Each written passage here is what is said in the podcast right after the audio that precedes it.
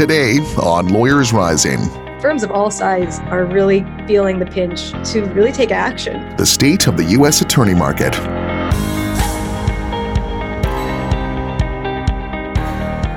I'm joined today by two members of the BCG Attorney Search Team. Bree Mills is recruiting manager, and Harrison Barnes is the founder and chief executive. Good morning to you both. Good morning. Good morning. So, we're going to talk about the state of the U.S. legal market. And this is a product of a lot of work at BCG Attorney Search, and specifically a lot of work that uh, Bree undertook. So, why don't we just start there, Bree, with a little kind of top headline? What was the big takeaways from uh, this year's report? Uh, yeah, so I, I, do think it's a little, it's important to give a little bit of background as to why we put this report together and, and how we do it. Um, we have a lot of market data that we collect at BCG Attorney Search about the job market, about the jobs that are coming on the market, the opportunities that we're seeing um, at firms, you know, how many jobs in which practice areas and which locations are opening.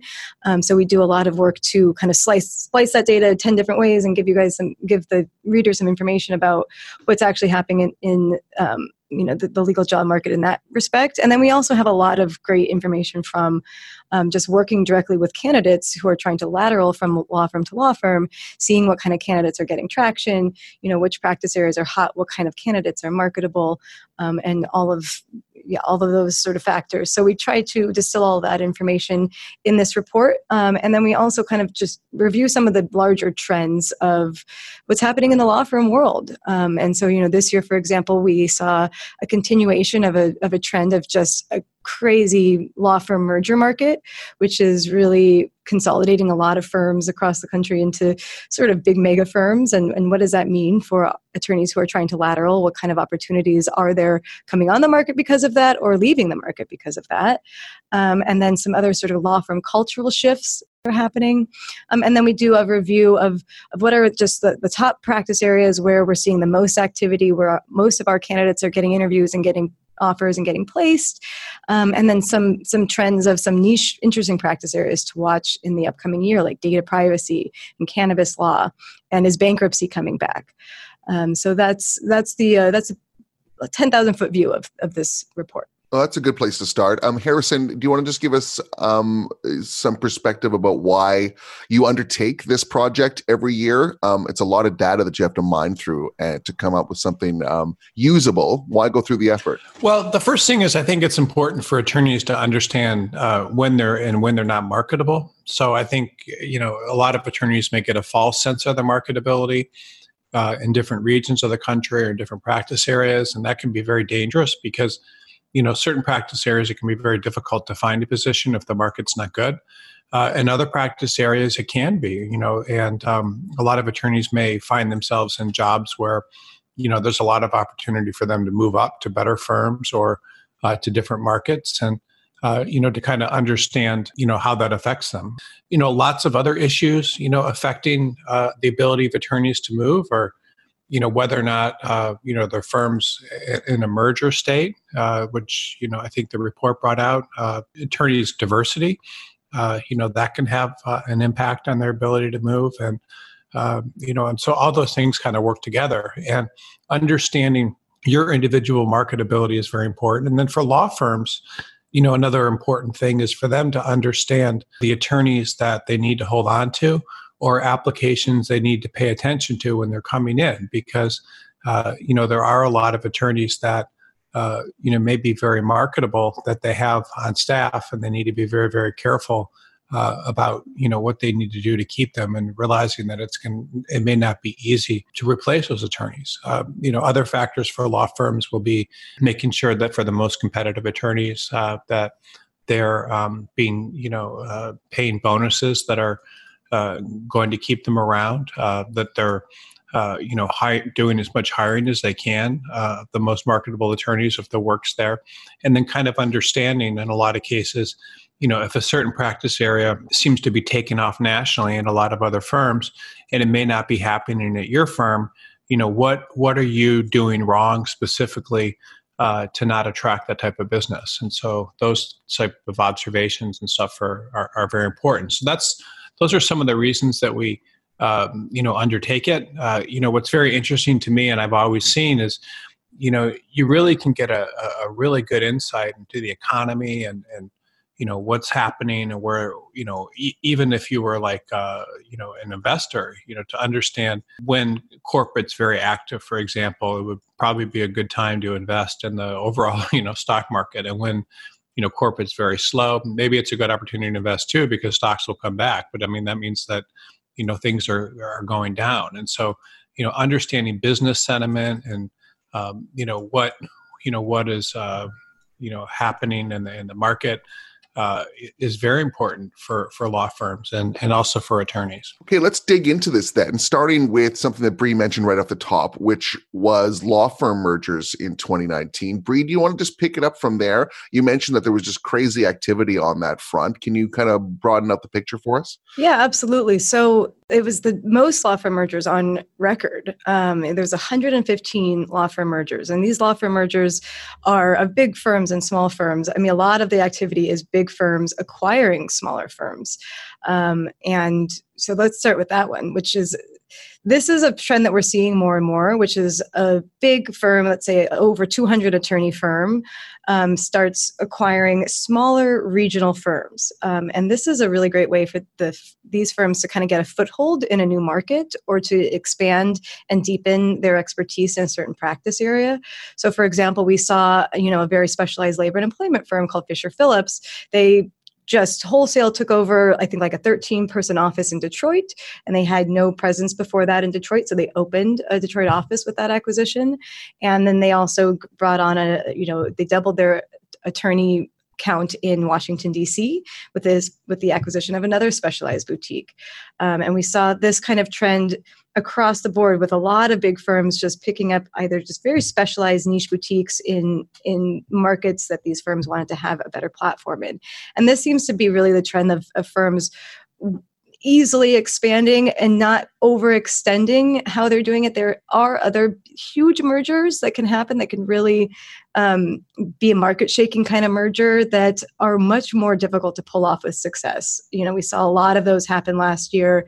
It was a kind of a crazy spate of those. Um, and does seem like this year the trend, I mean, as we saw, it was like 88% of the mergers were that happened this year were smaller firms between two and 20 attorneys.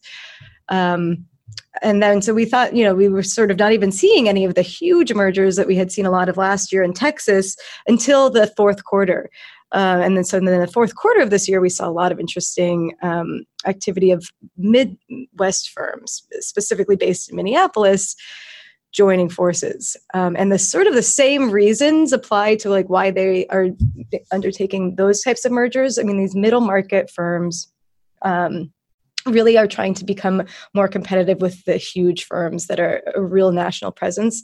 And a lot of there there are some really strong midwest firms but they have a very regional feel on a regional basis. And you know they kind of want to keep their their clients happy by showing them that they have the depth to service any kind of legal matter that comes their way um, and so, yeah, we're, we're seeing those sort of seem to be the trends is just trying to grow organically into new markets and have a strong strong foothold. Yeah, I'd be interested, Harrison, to hear your thoughts about what you think is powering um, these this huge activity in mergers that Bree just pointed out. One of the things that I, I, think that a lot of people don't talk about, you know, when they talk about mergers is, you know, there's there's a couple of things that drive it. I mean, I think that you know attorneys inside of law firms, if their law firm is not a large law firm or is not a powerful law firm with a big brand I think a lot of times that that's something that they're interested in. I mean, when I'm talking to partners inside of law firms, you know, they're always, you know, especially big partners with, you know, $5 million plus in business, you know, which I talk to kind of, you know, most days. I mean, they're always shying away from the smaller firms or the mid-sized firms and, uh, and, and always most interested in the bigger firms. And then, you know, and so I think the small, there's sort of like a, a sense of inferiority that comes you know, in, in terms of not working at a major brand firm, big brand firm. And so I think a lot of these firms, you know, the bigger firms are trying to get bigger brands and get more people and the, uh, the and then the smaller firms uh, a lot of times are very open to merging into large firms. I mean, I I just can't believe for a lot of times it doesn't even make sense to me because I've you know, I was talking to a partner in LA recently that had you know, I don't know, like a huge book of business. I mean, tens of millions according to him. And so, and you know and then he ended up merging merging his firm into another firm and you know i didn't really understand why he would do that uh, you know but i think it, it goes back to trying to be you know something big and powerful and and that's just kind of where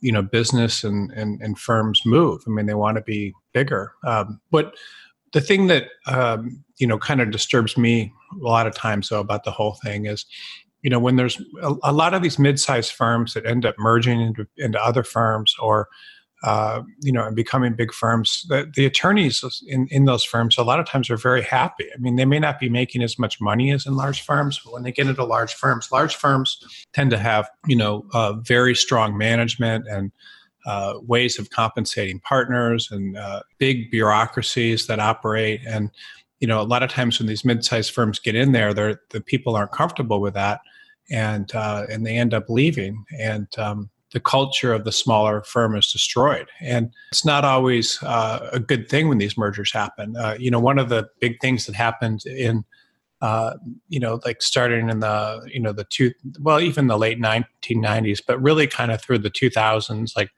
you know 2000 to you know to at least 2010 there was this whole thing where all these large firms felt like they needed to have intellectual property practices so all these firms that had, uh, you know, very strong intellectual property practices doing patent prosecution, in some cases, uh, you know, patent litigation and so forth, all over the country, uh, ended up getting absorbed by these larger firms. And then the larger firms decided, oh, we don't like patent prosecution anymore because it's becoming like a commodity. So then all these people kind of got discarded, and then and they ended up having to leave their you know leave the firms or lost their jobs or you know so it's just it's not always all these mergers and stuff are not necessarily uh, always the best thing. Uh, people think they're good for clients but you know in some cases a lot of these you know smaller to mid-sized firms have been around 100 plus years and then you know getting absorbed by a larger firm isn't always uh, in their best interest so, to that point, Bree, I wonder if you could comment on what this merger activity has meant for the hiring market in general. Has it been a good thing for um, you know new lawyers in the in the marketplace? Yeah, it's uh, it's a little hard to make grand observations about, but I I was sort of looking at this from a lot of different angles. And one thing that I actually talked to my recruiters about with these small firm acquisitions is I, I actually got a story um, from one of my recruiters.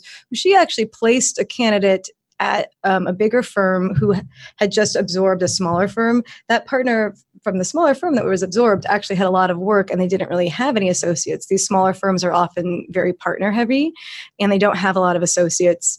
Um, you know, for, for various reasons, potentially, par- partially it's just sort of like the economies of scale. They don't have the you know it's a little bit more directly coming out of that partner's pocket if you bring on associates whereas you come to a bigger um, platform you have a little bit more infrastructure and, and budget to bring on and recruit and train these these new um, associates. So you know we had an, a literal opportunity that would not have otherwise existed without this merger. So potentially some of these smaller firms that are getting absorbed is actually opening up some work for associates to to find you know the they have there's work that needs to be serviced. And sometimes what happens with these smaller firms too is that they might have had a very sort of specialized niche where they were doing one very specific type of law and they didn't have the breadth of expertise to take on sort of the spin-off work that comes right? So if you're doing you know a real estate deal some of the tax implications that come out of that or you know if you're doing some corporate law then maybe there's some ERISA work or i mean or some litigation that spins out of it. I mean it just as you get a client you know you want to be able to sort of service all of their needs of the work that kind of spins off from the work that you're helping them with. And these smaller firms don't necessarily have that um, ability when they are so, so specialized. So when they join a bigger for, firm, they can actually potentially get even more work from that client. That work trickles down throughout the entire firm, creating more work for everybody in the firm and potentially creating more need to actually hire people to service those those new matters. Um, so I think there could be a decent opportunity for you know associate hiring at these uh, at, at the firms that have just acquired some of these smaller firms. So I think that's something to look out for. Um, the big the bigger mergers um, you know, I I looked very closely, kind of trying to get a sense of like how often do people kind of get laid off when the, the, those types of big mergers happen. When you know a 400 person firm merges with like a 300 person firm, is there a lot of redundancy? Is that a bad thing for the people who are coming into that bigger firm? Um, and it largely seems like that's the, the attorneys themselves often are not in danger of getting laid off. Sometimes the legal support staff can be, or other kind of legal staff that that are more in a support role. Um, but the attorneys don't. But I think what does end up happening is kind of what Harrison was talking about. It's just it's a, such a huge culture change. You know, you you were at what was maybe a th- you know a big firm, but not a behemoth firm, and you had there was a certain firm culture and a certain way of doing things, and now you're part of this huge machine. Um, and there can be a lot of unhappy attorneys who don't really feel that great about this new organizational culture. They might be scared of the increase in potential workload or job stress. Maybe you're not sure. Maybe you you haven't been laid off, but you know maybe there isn't really that much work for absolutely everybody, and so there could be a little bit of stress. Uh, the other side of too much stress is maybe not a, too much work is not enough work. So those attorneys do end up leaving often, and we do. I have seen some some sort of numbers on you know the number of attorneys who the, the kind of a, an increased attrition rate at these big firms after some of these big mergers because it's just not you know where that attorney wanted to be i mean you make a very reasoned and sober decision about where you want to work and then completely out of your control you're thrust into a firm that you never really agreed to you know you never really necessarily wanted to work with. So a lot of these attorneys end up leaving or they even potentially leave quit you know without a job lined up or quit without um, you know never even wanting to be an attorney again. So you know i think you're going to see some movement in the lateral market and if if you know some in a place where there's you know a lot of competition all of a sudden maybe where like a lot of these firms are merging and people are leaving firms there could be a glut of associates on the market all of a sudden looking for for opportunities so you know could it could kind of increase in the short term competition um, I mean, at the end of the day, there's just one less firm to work for. So there's there just becomes you know fewer options in the marketplace. So I think you will see a fair amount of kind of moving around after you know, especially something like that's happened this year with just a huge amount of activity in in a very small market like Minneapolis. Um, that could really kind of upend the the lateral market for a little bit, and we'll will be interesting to sort of see how that shakes out since a lot of these mergers just happened, you know, at the very end of last year. So we'll be watching that space closely and kind of see see what happens um, with the fallout from that.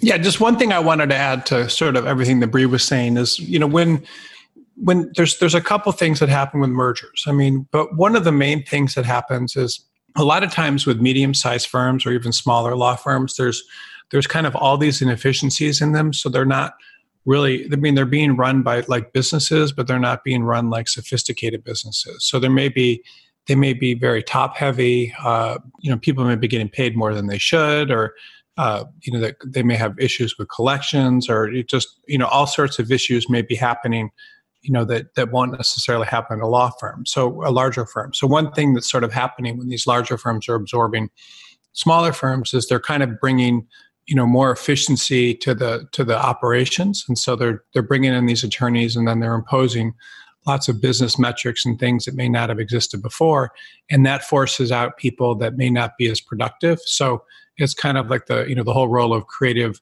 you know destruction and uh, you know rebirth. I mean it's it's making the market more efficient when these mergers happen i think.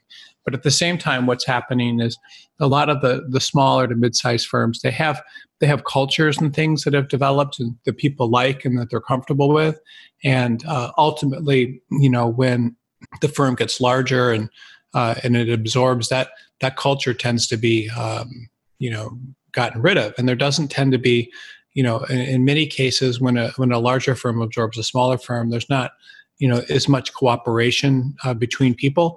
The the acquired the acquired firm, the attorneys there will hold on to their work in a lot of cases, and uh, and not share it with the attorneys in the new firm. And the same thing with the, the attorneys in the in the you know existing firm that acquired them. A lot of times will hold on to work. So there's just there there are drawbacks to the whole thing that a lot of times when a firm is merging that they don't see and um, and there's also just you know the, the the possibility for some you know very bad um, you know decision making. And one of the interesting uh, mergers i mean it's not a it's not the, you know but it's the dewey LeBoeuf merger you know where they were just so hungry for you know to to be like a major player and uh, and have respect in the market and everything that they came in and they you know took out these huge lines of credit. And uh, overpaid partners and guaranteed people compensation. And it was all just kind of for show. And it ended up killing a you know the the main firm Dewey LeBoeuf the Dewey that was you know well over you know very old um, respected Wall Street firm. So there's just a lot of things going on when a merger is happening and that um, you know sometimes it can create job opportunities but in the in most cases what it does is it makes the people in the acquired firm more efficient and uh, and push intends to push them out and uh, the, the least efficient people. Well, to that point about the culture inside of law firms, um, you know, a big part of that is is who are the people in the law firms, and there's been talk in the corporate world and a focus in the corporate world for some time about increasing diversity the legal world has been somewhat more resistant to those larger trends. But Bree, you've been looking into this, and the story might be changing a little bit in 2019 into 2020 when it comes to the diversity front. Can you talk about that? Yeah. So, uh, what happened in 2019 was a rather unfortunate announcement by a pretty major firm of their new partner class, which they thought was you know this is going to be great. We want to give kudos to these all of our new, newly made partners. Um, and they did a whole kind of photo lineup of everybody who had been made partner. And it was uh, a, basically 11 white men and one white woman. Um, and that, that ended up being rather a galvanizing image. I mean always a bit more punch when you have an image image to kind of rally behind. So one particular general counsel of, of a big company decided to pen an open letter and really took this firm to task and any all these other firms who are really not um, you know sticking to basically they're, they're really not giving the opportunities that they should be to the diverse um, attorneys in their firms. They're really not uh, making partner of attorneys that are coming in like oftentimes the associate class is rather diverse and they do a decent job of getting a diversity of associates and then as it goes up the ranks to partner, all of a sudden the percentage of attorneys who are diverse or women just plummets. Um, so they really thought, okay, let's it's time to really take a stance here and um, and make it make the point that you know we're not going to spend our legal budget on at your firm unless you make some real changes. So trying to put a little bit of actual punch behind the the requests that these firms actually staff matters in a diverse way that they hire diverse people that they advance diverse attorneys. So we've seen this happen in the past um, but it seems this year was a it felt a little bit different because there was such publicity surrounding this letter and this particular issue at this firm. And it for us, from our perspective, working with firms, we started to feel the difference from the firm side. So these clients were actually demanding, with real dollars and cents, that you have a diverse ca- cadre of attorneys. And so firms came to us specifically citing directives from their clients that they hire diverse people. I mean, we almost had like a desperate plea from a lot of firms that they that they need women, they needed um, diverse attorneys. And you know it's a lot of firms like potentially ip firms. Ip firms tend to be very they have a lot of white males and and other kinds of these small firms. So th- this is not even just affecting the top firms. I mean uh, firms of all size are really feeling the pinch to really take action on this um, is there enough people to service those positions um, when it comes to um, people uh, of other races um, and women, etc. Um, you mentioned that there's kind of a desperation out there to try and fill um, those slots. Um, are there enough people to go around? Well, there are certainly enough women. and I think, you know, what we'll talk about next and sort of you know parental leave policies kind of has an effect on this because a, a, lot of women do sort of prematurely leave the legal workforce and that is a big problem that i think is also potentially trying to be addressed by some cultural changes inside law firms so you know to that and you know, I think firms need to be. We actually saw a few firms coming to us who understood the incredible waste of talent that was happening because these firms are just not able to be flexible with how they're they're doling out work and having a real opportunity to do sort of part-time work. I mean, there's just a lot of incredibly smart women that are just not working because they can't it's like an all or nothing thing at some of these firms where either i'm billing 2400 hours or you know i'm not getting any work because i'm on the quote unquote mommy track so yes there there are women for sure um, the diversity the sort of racially diverse candidates is probably a bit more of a problem um, you know we work a lot with with diverse candidates who do feel like they're not getting the kind of support that they need. So I think diver- the, the diverse candidates that there are do tend to leave. So I think that's that's really the point of the letter is like whether or not we can have you know fifth like one of a, a rainbow of people and everybody you know super diverse staffing. I think the issue is more that you bring in a you know that's let's say what is it um so like your the associate class from the data that we have available from uh, through NALP says that the associate classes at some of these firms is about 25% non-white. And then by the time you get to partner level, it's 10%. So where is that drop off coming from? I think that is really the thing that the these general counsel want to the firms to address. What is happening? What are you not doing for your diverse candidates that is causing them to leave causing them not to be able to advance in the way that um, that they should be? Uh, that's you know of course there's always going to be a drop off from partner to from associate to partner level, but it's it's rather steep drop off. Um, and I think from what we've we've learned from talking to diverse candidates is it's really a lack of mentorship, it's a lack of support. It's uh, so there's some sort of endemic problems that I think is really what we're trying to get at. It's and not just sort of advancing people for advancing sake, but how can we how can we fix this problem of just seeing all of these people kind of drop out of out of the law firm game? Harrison, I'm interested to hear your thoughts on this. We've spoken in the past about kind of the nature of firms and the fact that they're often quite cliquey. They might contain people from a certain uh, school background or maybe religious background, etc. So that's very much coming in conflict with this increased call for more diverse um, cadre of lawyers, as as Bree pointed out. So can, there's a lot of interesting dynamics going on there. What are your thoughts? Wow, I mean, I have a lot of thoughts about this. I mean, I've you know I've read a written a book about uh, law firm diversity, and uh, you know written a lot about it. I think that I mean, there's there's just there's there's an awful lot going on. I mean, there's there's problems with uh, you know mentoring in firms you know in terms of the way firms mentor so it's not it's not even you know law firms hire people from diverse backgrounds all the time but then they you know then they don't have the ability to create an atmosphere where they succeed. So it's not just enough to get hired.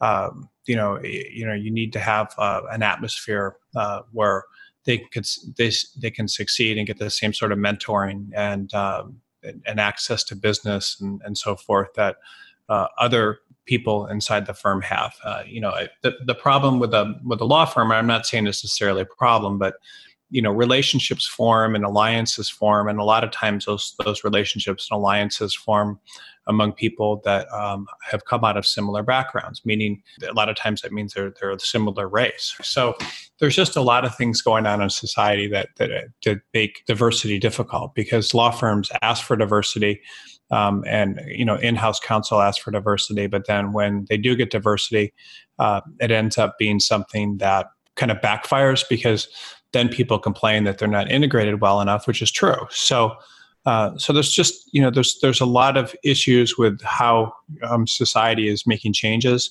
And i think the changes that need to be made in society to to make different groups feel diverse are long term and uh, they're things that need to happen over a long period of time. You know, the the other issue is just the the lack of training and mentorship, and a lot of these assumptions. Like one of the things that um, happens to um, a, a, lot of uh, you know people from different backgrounds is you know when they get into side of law firms, if they make a couple of mistakes early on, uh, with something, um, then a lot of times they're just not given more work. You know, whereas you know someone that comes out of a similar background that, from the attorney, uh, the partner, whoever's assigning the work, will just give them, uh, you know, we'll sit them down and talk to them, or they may, uh, you know, go to lunch with peers, and the peers will tell them, you know, give them advice about how to do certain types of work, and um, you know, and so, and, and if they don't have that, you know, s- sort of support, then that then that can be very harmful. So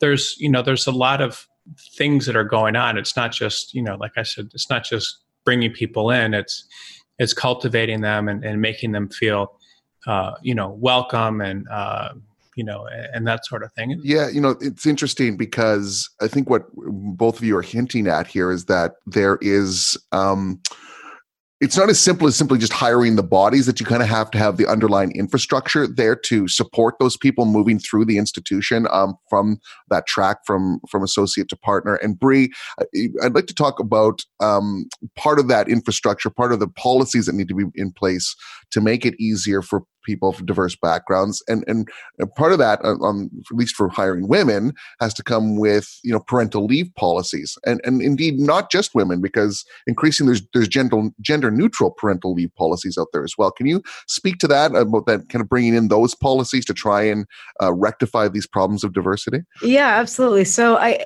this was a sort of a trend that kind of started at the end of 2018 with some big firms and just a lot more firms jumped on board um, in 2019, which was huge announcements that hey guys, we're going to give you you know anywhere between four and six more weeks than we're already giving you, bringing you know your total parental leave policy or um, parental leave to 12 to 22 weeks. There's no more caregiver status distinction, so moms and dads we don't care if you're the primary or secondary caregiver you can take the entire leave um, and by the way, birth mothers, we can also give you another six, eight weeks of fully paid time off. Um, so th- this is this is kind of coming with, you know, on the heels of a lot of um, you know basically so sorry. So other companies have been really leading the way in the tech industry in particular has been leading the way in this and understanding the importance of this and not downplaying you know understanding that it's important to have a family and to take that time to take that leave. Um, and law firms have been notoriously punitive when you do end up taking that leave. So I think all of this activity towards these gender neutral policies, giving more time off, is really in response to that and as sort of a play to get more of the top talent. I mean, this is part of the talent war. You know, I mean, last year we talked about the salary increases, and that was a huge ploy to you know basically all the big firms are competing for the top talent so we all have to out bid each other on on that talent. And so we just escalated all that up. So to me this this this was sort of this year you know cause du jour um, to be paying lip service to some sort of perks and benefits you get from coming to work at our firm. Hey we really respect you as a parent. Come over here. Look at this fancy parental leave we have. And it's long overdue and it's incredibly necessary. And there are still some firms out there that are laughable like there's a particular firm I'm thinking of, I won't name names, that literally gives fathers three days of parental leave. so it's definitely a, a long overdue um, change. So I think this is really recognizing that women need to feel like they can take this type of leave and come back and still be a valued member of the firm. So while this is a great first step, that realizing you know we're not going to treat you as slaves and you need to be, go and have bonding time with your family um, you know what i think is the bigger question is will this actually be a cultural shift because a lot of women have experienced incredibly negative consequences when they actually do try to take advantage of the leave that's offered. I mean, I was at a firm that had pretty generous leave. It was already, I think, in the 12 week or maybe even 16 week um, mark, which was you know more than a lot of the other firms did at the time.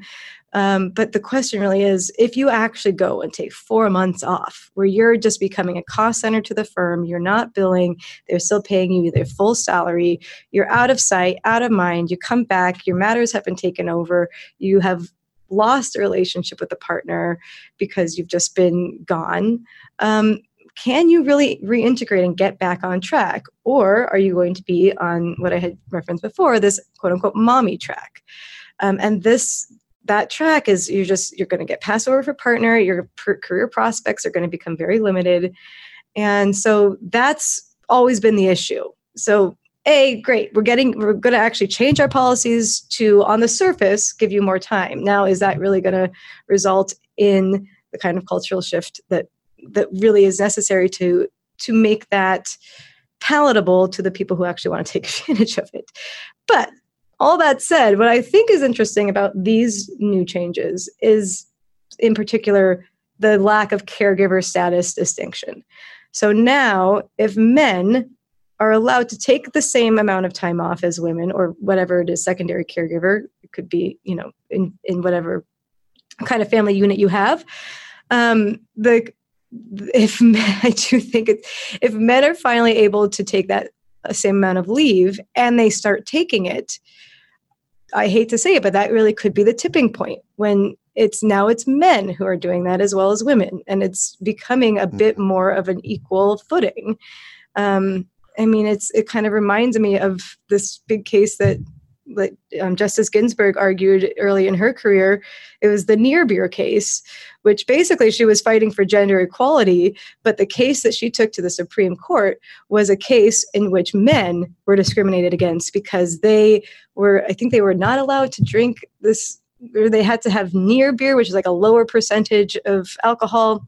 I forget the exact details, but the point, the overall point was she was so brilliant to think like, actually, we need to show how men are being discriminated against in order to bring the fight to equal footing. So I'm kind of wondering if that's if that's what we will start seeing with this kind of gender neutral policy, because um, honestly, men today are are becoming more and more. I can't tell you how many of my friends are like, the dad wants to be the stay at home parent, or the, there, there just is a lot more move towards really sharing parenting duties, having that be a real partnership and not having, I mean, it, it's in keeping with the times. Like there really isn't a primary caregiver distinction as as as much anymore potentially, especially with people sort of my generation. So, um, yeah, I, I think it's one of the more interesting changes that's that's happening, and I'll be very curious to see how this actually plays out.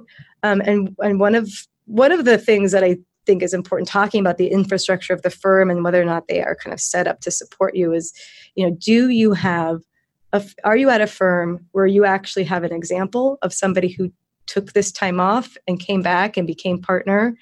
Um, so one firm I know of, like is Munger Tolles, you know, they have from sort of some reports I was reading, they have a very supportive company culture about parental leave. They have numerous female partners who did take their full due um, parental leave and came back and became partners. So, you know, can they really walk the walk when it comes to this? Um, so, I think a lot of these firms are probably paying lip service to this idea. So, we should we should definitely watch this this arena and see see how that ends up playing out. But in terms of Munger Tolles, I mean, that's a, you know, most of the women there, I mean, they're, they're, you know, probably first, second, or third in their class from top law schools. I mean, you know, Supreme Court clerks and um, that sort of thing. So, I mean, that's, I mean, I think that's a good example of a firm, but the, the type of people that they're allowing to do that, um, you know, would be marketable anywhere in the world. I mean, they're, they're, the, the most mar- most marketable attorneys imaginable. The um, but what another thing I want to bring up too that that's interesting, and it's the same thing, you know, like with with these uh, you know gender neutral parental leave policies. I mean, um, I talk to men all the time that take these things, and then you know what happens is they come back and no one gives them work, you know, and um, you know, so it's you know it, it's not you know I don't know that. Um, you know it's it's always uh, the best thing uh, you know to talk about these um, I mean, these leave policies are, are good things, but uh, uh, and a lot of times, you know, the when the men take them, I think there's there still is a cultural bias in a lot of firms against those. You know, so not every firm is, uh, even though they'll they'll say they have the parental leave policies, they won't. Um, the people that take them will, will, will really suffer when they come back. Yeah, absolutely, and, and I think that is very true. And we've I've heard examples of um, attorneys, male attorneys, who have simply left their firm because they had to be approved for parental leave, and they were not approved. And they're like, "Well, no, I mean, no, I'm I'm going to take time to be with my new baby and they leave. So i mean i think the point is it's we'll see i think absolutely you're right here and the whole point is like the firm culture is still very biased against you actually taking this leave and coming back and giving you you know kind of letting you come back in midstream and be where you were. Um, but my hope is that that will change and I'm curious to see if you know if more and more firms kind of go this way and more and more people actually start taking advantage of it if there becomes just a tipping point where there's a just they can't ice everybody out because you know everybody's becoming a parent and taking their time off and you're you should be allowed to. So i i'm not overly optimistic that this is going to be some sort of amazing change in the law firm culture and you can take your leave and come back and everything's fine but it's it's an interesting trend, and I think over time we'll we'll get there. Maybe we'll see.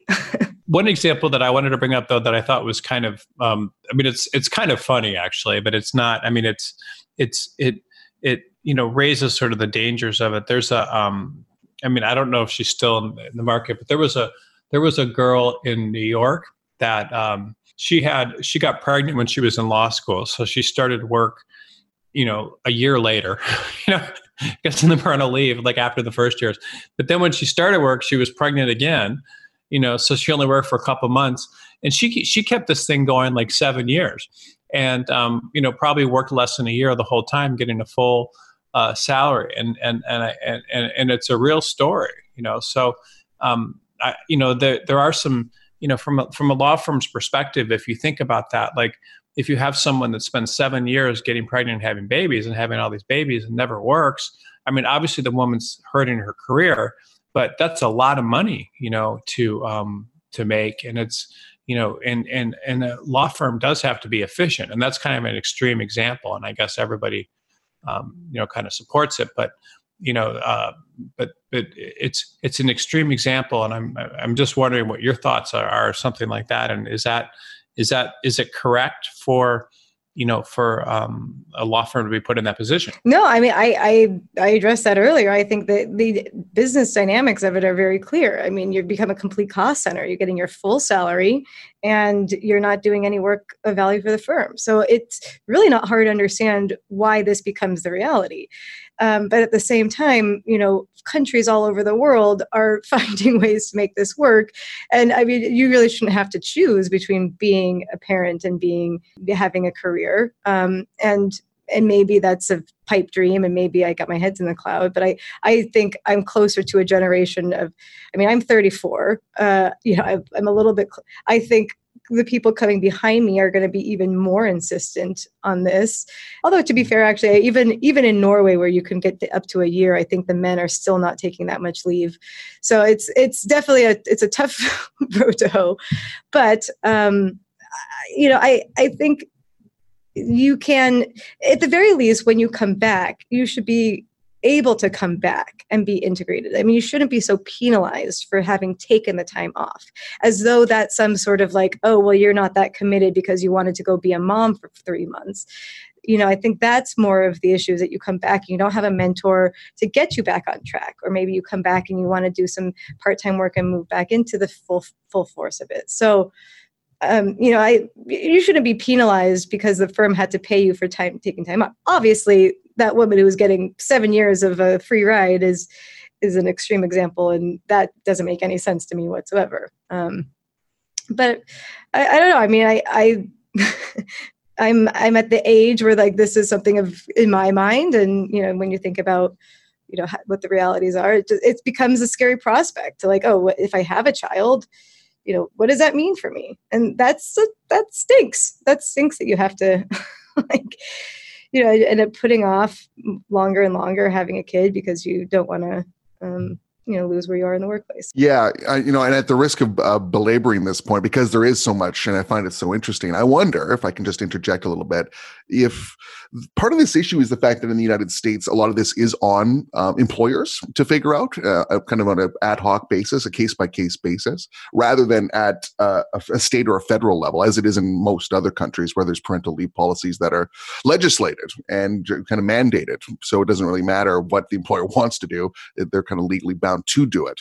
Um, I don't see that changing in the United States anytime uh, soon, but it is an interesting thing to note. That's kind of uh, adding to this issue. I think. Well, and it's also, I mean, one one of the things that's going on is it's it's just all these are you know everything in society and between countries and individuals and stuff is you know it's if you just look at what's going on in the U.S. political system all the time, it's a struggle between you know liberal values and conservative values and you know and uh, you know so that that plays itself out in the workplace. And ultimately you know the what's to what wins is what what society you know what what society wants. And so you know it doesn't really matter um, you know what the law firm wants. It, it matters ultimately what uh, the people wants the, the, people want. But the problem is you know with the with the legal profession uh, you know because everything's based on billable hours you know it's like this woman that you know took years having babies and continue to get paid.